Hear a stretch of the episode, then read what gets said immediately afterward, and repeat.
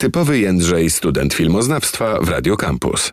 Dzień dobry, kochani, z tej strony typowy Jędrzej. Witam się z wami gorąco i serdecznie, z takim e, dziecięcym, młodzieńczą taką energią, z takim impetem, ponieważ dopiero co wróciłam z festiwalu we Wrocławiu z American Film Festival i to jest zawsze dla mnie, to jest jakby, czuję, że jestem na takie festiwalowe baterie. Jak wracam z festiwalu, to mimo, że jestem najbardziej zmęczona na świecie, to jest, wiecie, to jest festiwal filmowy, niewiele różni się od festiwalu muzycznego. To też jakby e, biega się z, nie z jednej sceny na drugą, tylko z jednego e, filmu na drugi, jest się niewyspanym, nie śpi się po nocach.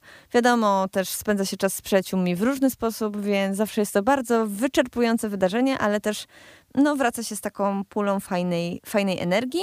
I dzisiaj przygotowałam dla Was polecanki z tego festiwalu, ale chciałam trochę uniknąć takiej sytuacji, że będę opowiadać tylko o filmach, których nie obejrzymy przez najbliższe pewnie miesiące, a kto wie, czy w ogóle kiedykolwiek pojawią się w polskiej dystrybucji. Więc wybrałam dla Was pięć filmów, z czego dwa to są faktycznie premiery, które będą miały miejsce w 2024, no ale no nie oszukujmy się, to już jest naprawdę lata dzień ten 2024.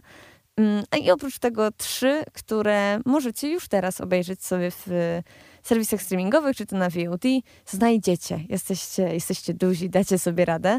Oczywiście wszystko na legalu, jakby kochani, pamiętajmy. Oglądamy filmy na legalu, nie bawimy się inaczej, tak?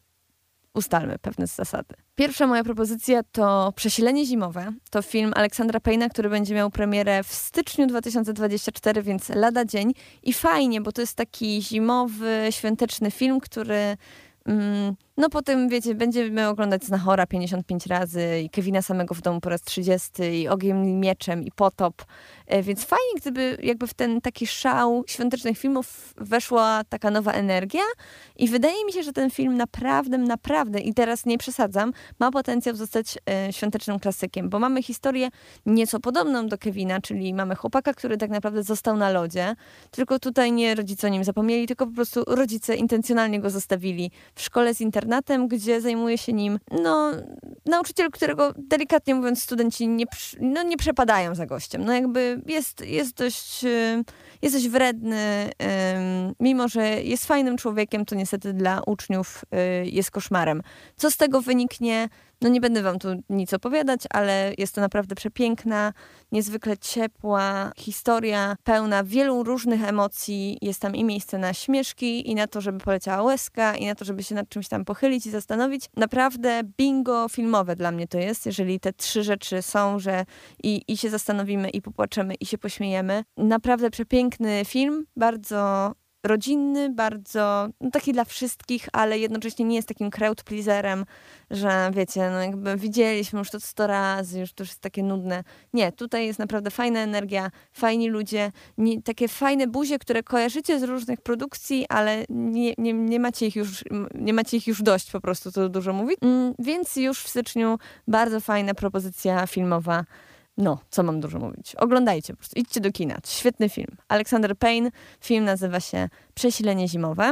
I to jest propozycja numer jeden, a propozycja numer dwa, no to jest absolutny klasyk, który w tym roku można było obejrzeć na Amerykanie i jestem naprawdę, jest mi wstyd, że jeszcze tego nie widziałam, ale nadrobiłam i czuję się dumna i wam też polecam nadrobienie Czarnoksiężnika z Os, czyli filmu z 1939 roku w roli głównej Judy Garland jako Dorotka. Oczywiście to jest ta historia, gdzie jest, wiecie, i ten lew, i ten blaszany taki chłopczyk, faccio, blaszany facio ustalmy, że on tak się nazywa i y, jest strach na wróble, no i jest ta, cały czarnoksiężnik i, i ta walka dobra jest ze złem, a czy w ogóle jakiegoś dobra, z jakim złem, o co chodzi.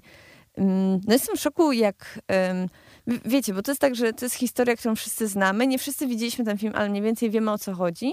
Ale kiedy faktycznie się ten film ogląda, to później się okazuje, że tam jest nieco więcej niż tylko ta taka historia, którą możemy opowiedzieć w dwóch zdaniach. Więc serdecznie wam, serdecznie wam ten film polecam, bo mimo, że jest 39 roku, to naprawdę nieszczególnie się zestarzał. Naprawdę dobrze się to ogląda. Więc szukajcie dobrej kopii, oczywiście na legalu, przypominam, i, i oglądajcie, bo, bo to jest piękna klasyka, idealne, do, żeby pokazać dzieciakom. Też oczywiście z jakąś tam chyba nutką rozmowy, bo trochę jest dziwny ten film czasami, tak mi się wydaje, ale też jak oglądamy go bez tych takich, szukania takich creepy podtekstów, to, to naprawdę jest piękny i wzruszający. I jest milutko po prostu. Kocyś i Czarnoksiężnik z Krainy Oz. A już zaraz wracam do was z kolejnymi poleceniami. Typowy Jędrzej w Radio Campus. Wracamy do poleceń z tegorocznej edycji American Film Festival. E, mieliśmy mm, milutkie filmy, więc teraz e, powiedzmy, że może pora na coś cięższego. Jedyny taki naprawdę ciężki film, jaki tam wybrałam dla was, to Pamięć e, Michela Franco. Michel Franco to reżyser, którego możemy kojarzyć z całkiem udanego filmu pod tytułem Sundown, który, który niedawno był w kinach. Wydaje mi się, że to było w tym roku, 2023. Generalnie ciekawy reżyser. Taką, y, ma lepsze i gorsze momenty, ale jakieś takie, ma bardzo interesujące te filmy i pamięć jest zdecydowanie chyba najciekawszą propozycją, jaką, jaką do tej pory przygotował. Pamięć to film, mm, gdzie w rolach głównych grają Peter Sarsgaard i to nie jest Skarsgard, tylko inny też z podobnym nazwiskiem. Kojarzycie tę twarz y, na pewno.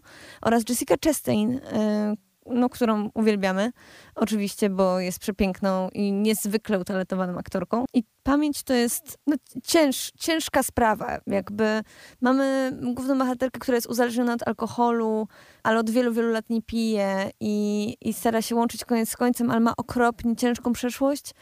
A mm, bohater grany przez właśnie Sarsgarda to jest y, człowiek, który choruje na demencję.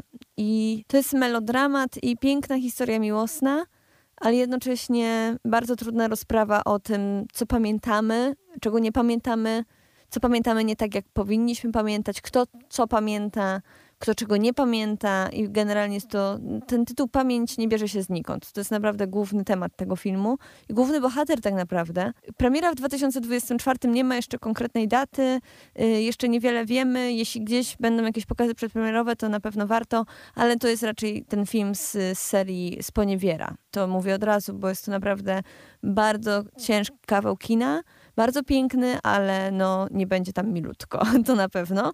Mm, więc to premiera filmowa, ale to dopiero w 2024, za rok, jak to się mówi. A tymczasem w serwisach streamingowych chciałam wam polecić jeszcze dwa filmy. Oba to tak zwany mumblecore, czyli takie przegadane amerykańskie kino. Siedzą sobie albo jadą, albo idą ludzie i opowiadają o sprawach i o rzeczach i zastanawiają się i krytykują się nawzajem.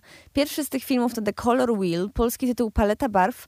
E, film wyreżyserował Alex Rospery, który w tym roku był e, gościem festiwalu, odebrał nagrodę i miał też swoją retrospektywę.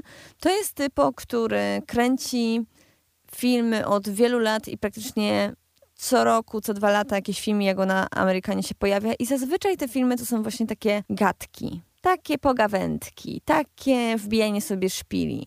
Mm, to nie są wielkie, epickie historie, tylko po prostu takie przyziemne historyjki. I e, The Color Wheel to film, który nakręcił jak miał 25 lat. Historia brata i siostry, którzy podróżują razem, ponieważ siostra rozstała się ze swoim własnym profesorem i teraz się wyprowadza. Jak nie trudno się domyśleć, są to konkretnie problemy pierwszego świata. Bardzo kąśliwy jest ten film, bardzo ma dużo fajnych takich uwag wobec tego, jak funkcjonujemy w społeczeństwie, ale oprócz tego jest czarno-biały, dziwacznie zrealizowany, bo Alex Rospery miał 25 lat, jak robił ten film, więc jeszcze niewiele wiedział, był bardzo niedoświadczonym reżyserem. On sam zresztą gra w roli głównej, scenarzystka filmu gra też w roli głównej właśnie jego siostrę. Bardzo ciekawy zestaw, y, warte. Dziwne, ale warte y, polecenia.